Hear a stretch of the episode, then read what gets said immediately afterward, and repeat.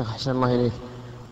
ورد عن النبي صلى الله عليه وسلم أنه عندما يقوم إلى صلاة الليل يستفتح الصلاة بركعتين خفيفتين. نعم فهل يقال دعاء استفتاح عندما يقوم في جوف الليل في ركعتين خفيفتين أو بعدها